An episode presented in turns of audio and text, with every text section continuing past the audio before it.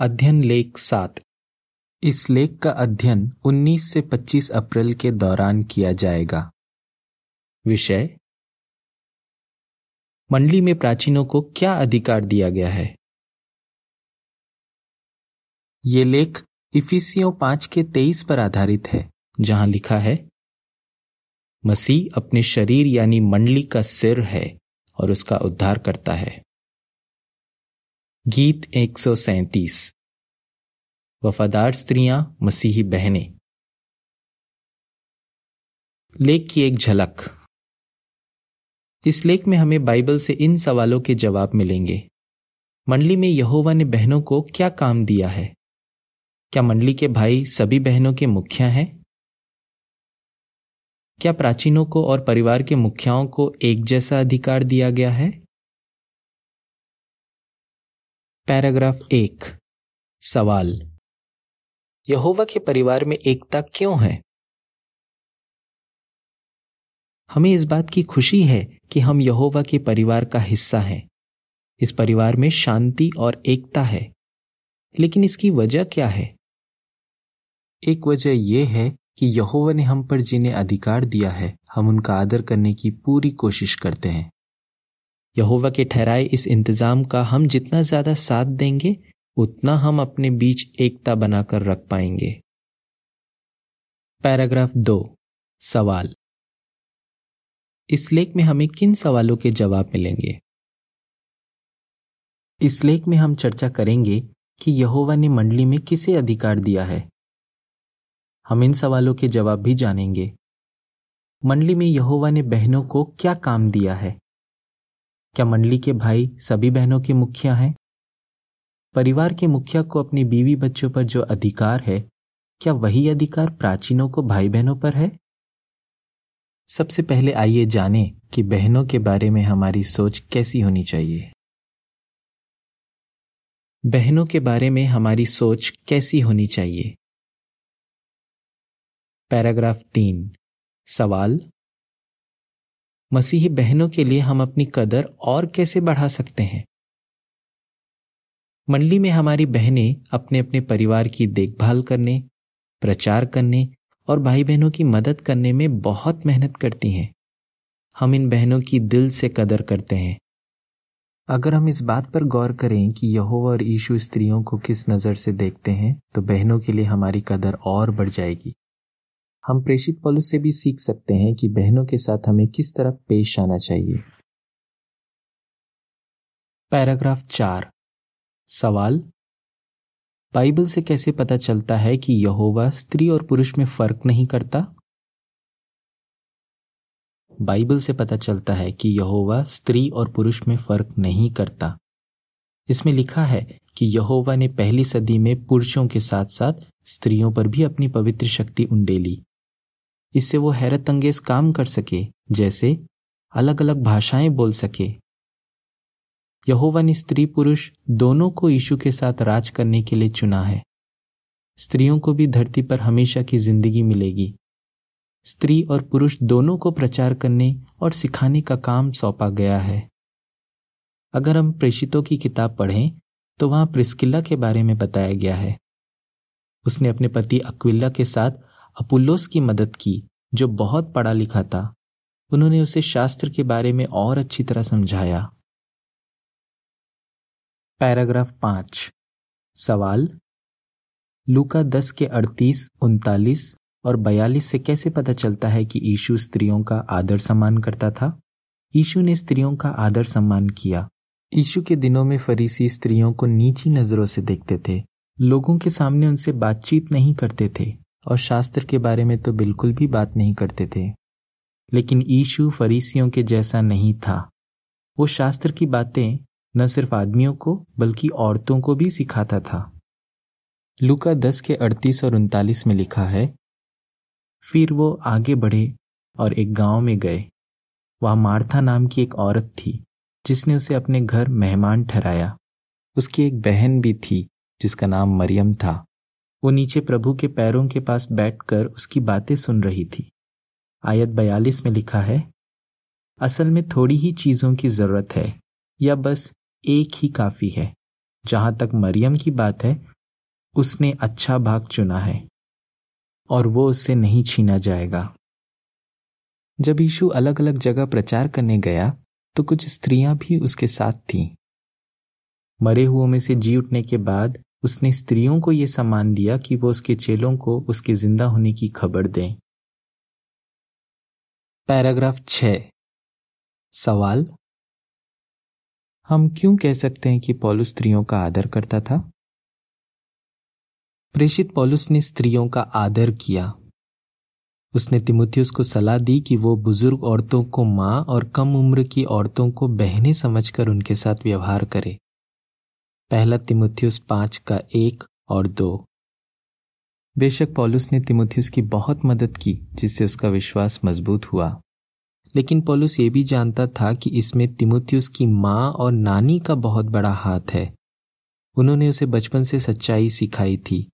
जब पॉलुस ने रोम की मंडली को चिट्ठी लिखी तो उसने बहनों का नाम लेकर उन्हें नमस्कार किया। इन बहनों ने यहोवा की सेवा में जो मेहनत की थी, उस पर पॉलुस ने न सिर्फ़ ध्यान दिया बल्कि खुलकर उनकी तारीफ़ भी की। पैराग्राफ सात। सवाल? हम किन सवालों पर चर्चा करेंगे? जैसा हमने अभी जाना, बाइबल में ऐसा कहीं नहीं सिखाया गया है कि स्त्रियों का दर्जा आदमियों से कम है। हमारी बहनें हम सब के लिए एक आशीष हैं। मंडली में शांति और एकता बनाए रखने में वो प्राचीनों की बहुत मदद करती हैं। लेकिन फिर भी कुछ सवाल उठते हैं। जैसे, यहोवा क्यों चाहता है कि बहनें कुछ मौकों पर अपना सिर ढकें? भाइयों को मंडली में प्राचीन और सहायक सेवक बनाया जाता है। तो क्या इसका यह मतलब है कि मंडली के भाई सभी बहनों के मुखिया हैं? क्या मंडली के भाई सभी बहनों के मुखिया हैं? पैराग्राफ आठ। सवाल। इफिसियों पाँच के तेईस के मुताबिक क्या मंडली के भाई सभी बहनों के मुखिया हैं? समझाइए। क्या यह कहना सही होगा कि मंडली के भाई सभी बहनों के मुखिया हैं? नहीं, उनका मुखिया ईशु मसीह है। इफिसियों पाँच के तेईस में लिखा है, क्योंकि पति अपनी पत्नी का सिर है, ठीक जैसे मसीह भी अपने शरीर, यानी मंडली का सिर है, और उसका उद्धार करता है। परिवार में एक पति अपने पत्नी का मुखिया है। अगर एक बेटा बपतिस्मा पाया हुआ है तो वो अपनी माँ का मुखिया नहीं बन जाता। जहाँ तक मंडली की बात है तो प्राचीनों को भाई बहनों पर सिर्फ़ कुछ अधिकार दिए गए हैं। अगर एक बहन अविवाहित है और अपने माता पिता के साथ नहीं रहती तो उसका मुखिया कौन है? हालाँकि वो अपने माता पिता और प्राचीनों का आदर करती है, लेकिन मंडली के दूसरे भाइयों की तरह उसका भी एक ही मुखिया है, यीशु मसीह। पैराग्राफ आठ से संबंधित तस्वीर का शीर्षक। अविवाहित भाई बहन अगर अपने माता पिता के साथ नहीं रहते तो उनका मुखिया ईशु है। पैराग्राफ नौ। सवाल? किन हालात में बहनों के लिए सिर ढकना ज़रूरी है? यहोवा ने यीशु को आदमी का मुखिया इसलिए बनाया है ताकि मंडली में सब कुछ कायदे से हो। उसी तरह मंडली में अगुवाई करने की ज़िम्मेदारी उसने सिर्फ़ भाइयों को दी है बहनों को नहीं। लेकिन कभी कभी हो सकता है एक बहन को वो काम करना पड़े जो आमतौर पर मंडली के भाई करते हैं। यहोवा उस बहन से उम्मीद करता है कि वो उस काम को करते वक्त अपना सिर ढके। सिर ढककर बहनें अधिकार रखने वालों का आदर करती हैं। कुछ और जानकारी। एक बहन को कब अपना सिर ढकना चाहिए? एक बहन को कब अपना सिर ढकना चाहिए, ये जानने के लिए उसे आगे बताए तीन सवालों पर ध्यान देना चाहिए। एक, क्या उसे बाइबल अध्ययन चलाना है, या दूसरों के सामने प्रार्थना करनी है, और एक बपतिस्मा पाया हुआ भाई उसके साथ है, या वो ये काम करते हुए उसे देख और सुन सकता है? दो क्या उसे कुछ ऐसा काम करना है जो आमतौर पर बपतिस्मा पाया हुआ भाई करता है? लेकिन कोई भाई मौजूद नहीं है। तीन, क्या उसे दूसरों के लिए ज़ोर से प्रार्थना करनी है? या उन्हें बाइबल से सिखाना है और उसका पति उसे देख और सुन सकता है? अगर इनमें से किसी भी सवाल का जवाब हाँ है तो बहन को अपना सिर ढकना चाहिए। लेकिन अगर जवाब ना है तो उसे सिर ढकने की ज़रूरत नहीं है। वापस लेक पर। यहोवा ने ये इंतज़ाम उनका अपमान करने के लिए नहीं बनाया है। अब आइए इस सवाल का जवाब जाने। परिवार के मुखियाओं और प्राचीनों को कितना अधिकार दिया गया है? क्या परिवार के मुखिया और प्राचीन के अधिकार में कोई फ़र्क है? पैराग्राफ दस। सवाल, एक प्राचीन शायद क्या सोचकर मंडली के लिए नियम बनाए? मंडली के प्राचीन ईशु से प्यार करते हैं। वो उन भेड़ों से भी प्यार करते हैं जिनकी देखभाल करने की ज़िम्मेदारी यहोवा और ईशु ने उन्हें सौंपी है। एक प्राचीन को अपनी मंडली से इतना लगाव होता है कि वो शायद सोचे कि एक पिता की तरह उसे भाई बहनों का ख्याल रखना है। जिस तरह एक मुखिया अपने परिवार को खतरों से बचाने के लिए नियम बनाता है, उसी तरह शायद उसे लगे कि भाई बहनों की हिफाजत के लिए उसे कुछ नियम बनाने चाहिए। कभी कभी कुछ भाई बहन खुद प्राचीनों से कहते हैं कि वो उनके लिए फैसले करें। लेकिन क्या मंडली के प्राचीनों के पास वही अधिकार है जो परिवार के मुखियाओं के पास होता है? पैराग्राफ 11 सवाल, परिवार के मुखियाओं और प्राचीनों के अधिकार किस तरह मिलते जुलते हैं? पॉलिस के शब्दों से पता चलता है कि एक प्राचीन और एक परिवार के मुखिया के अधिकार थोड़े बहुत मिलते जुलते हैं। मिसाल के लिए यहोवा चाहता है कि परिवार वाले अपने मुखिया की बात माने और उसके अधीन रहें। उसी तरह वो चाहता है कि मंडली के भाई बहन प्राचीनों की बात माने। परिवार का मुखिया यहोवा के साथ एक अच्छा रिश्ता बनाने में अपने परिवार वालों की मदद करता है और उन्हें अपने प्यार का यकीन दिलाता है। प्राचीन भी मंडली के भाई बहनों के लिए ऐसा करते हैं और परिवार के मुखिया की तरह प्राचीन मुसीबत की घड़ी में भाई बहनों की मदद करते हैं। इसके अलावा प्राचीन और परिवार के मुखिया इस बात का ध्यान रखते हैं कि उनके अधीन रहने वाले लोग परमेश्वर की स्तरों को माने। लेकिन जो लिखा है, उससे आगे जाने की वो कोशिश नहीं करते। पहला कुरंथियों चार का छ। पैराग्राफ बारह और तेरह। सवाल नीतिवचन छह के बीस के मुताबिक एक प्राचीन और परिवार के मुखिया के अधिकार में क्या फ़र्क है? लेकिन एक प्राचीन और परिवार के मुखिया के अधिकार में फ़र्क भी है।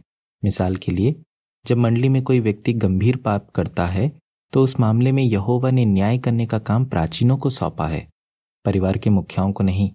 और अगर वो व्यक्ति पश्चाताप नहीं करता तो प्राचीन उसे मंडली से निकाल भी सकते हैं।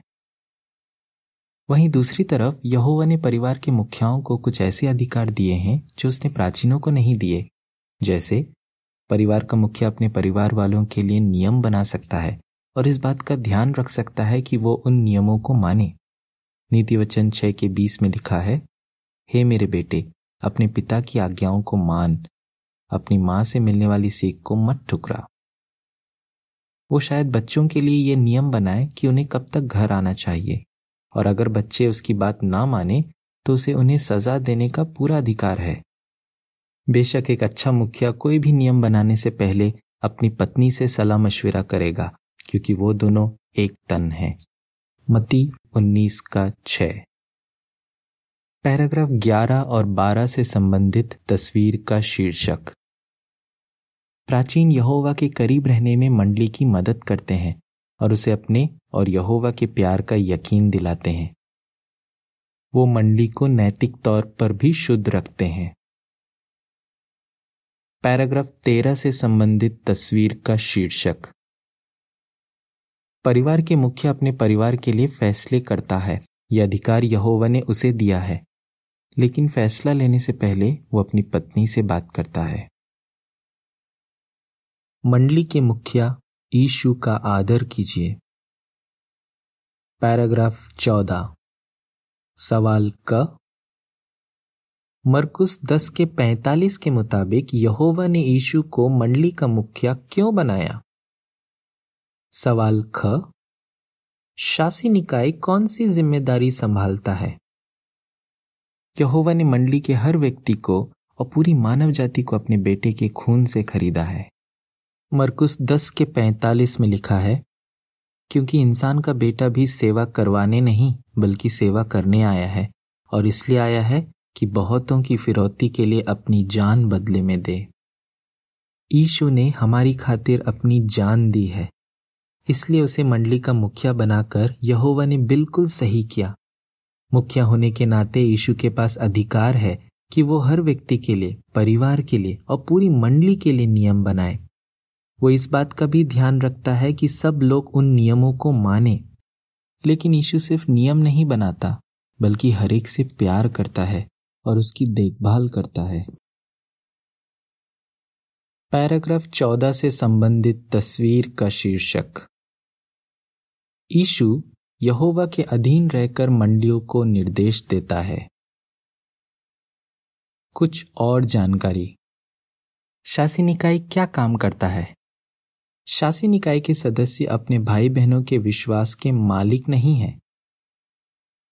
वो यीशु मसीह को मंडली का मुखिया मानते हैं और वो अपने प्रभु की इस बात से पूरी तरह सहमत हैं जो उसने अपने चेलों से कही थी, तुम सब भाई हो। मत्ती तेईस का आठ। शासी निकाय के सदस्य भाई बहनों से बहुत प्यार करते हैं और उनका ख्याल रखने की पूरी कोशिश करते हैं। यीशु के अधीन रहकर वो दुनिया भर में यहोवा के लोगों को संगठित करते हैं। और उन्हें ज़रूरी निर्देश देते हैं। वो शाखा समिति के भाइयों और सर्किट निगरान को नियुक्त करते हैं और सर्किट निगरान मंडली में प्राचीनों को नियुक्त करते हैं। शासी निकाय को यह ज़िम्मेदारी दी गई है कि वो भाई बहनों को समय समय पर जानकारी दे, ताकि यहोवा के साथ उनका रिश्ता मज़बूत बना रहे। वो इस ज़िम्मेदारी को जी जान से निभाता है। शासी निकाय खतों, प्रकाशनों, जेडब्ल्यू ब्रॉडकास्टिंग के कार्यक्रमों संगठन के चलाए स्कूलों, सभाओं और सम्मेलनों के ज़रिए समय समय पर हमें हिदायतें देता है। और जब किसी इलाके में प्राकृतिक विपत्ति या कोई और हादसा होता है तो शासी निकाय के भाई तुरंत शाखा दफ्तर से संपर्क करते हैं, ताकि भाई बहनों की मदद की जाए। वो ऐसा इसलिए करते हैं क्योंकि वो अपने भाई बहनों से प्यार करते हैं। वापस लेख पर। पैराग्राफ पंद्रह और सोलह। सवाल बहन मार्ली और भाई बेंजामिन ने जो कहा, उससे आप क्या सीखते हैं? अगर बहनें अपने पति के या प्राचीनों के अधीन रहे तो वो ईशु का आदर कर रही होंगी। अमेरिका की रहने वाली बहन मार्ली कहती है, मैं एक पत्नी और मंडली में एक बहन होने की ज़िम्मेदारी अच्छे से निभाने की कोशिश करती हूँ। मैं मानती हूँ कि कभी कभी अपने पति का आदर करना और मंडली के भाइयों के अधीन रहना मुश्किल होता है। लेकिन जब मेरे पति और मंडली के भाई मेरे साथ आदर से पेश आते हैं और मेरे कामों की तारीफ़ करते हैं तो उनके अधीन रहना थोड़ा आसान हो जाता है। ज़्यादातर बहनों का यही कहना है। अगर मसीही भाई उस अधिकार की कदर करते हैं जो परमेश्वर ने उन्हें दिया है तो वो बहनों का आदर करेंगे। इंग्लैंड का एक भाई बेंजामिन कहता है, बहनें सभाओं में बहुत अच्छे जवाब देती हैं प्रचार कैसे करना है, अध्ययन कैसे चलाना है, इन मामलों में उनके सुझाव बड़े काम के होते हैं। मैंने उनसे बहुत कुछ सीखा है। मंडली में वो जो भी करती हैं, वो बहुत मायने रखता है। पैराग्राफ सत्रह। सवाल, अधिकार रखने वालों के अधीन रहने के क्या फ़ायदे हैं? जब मंडली में स्त्री, पुरुष, परिवार के मुखिया, प्राचीन सभी इस बात को मानते हैं कि यहोवा ने उनके ऊपर किसी को अधिकार दिया है और वो उस अधिकार के अधीन रहते हैं तो मंडली में शांति बनी रहती है। सबसे बढ़कर वो अपने पिता यहोवा की महिमा और तारीफ़ करते हैं।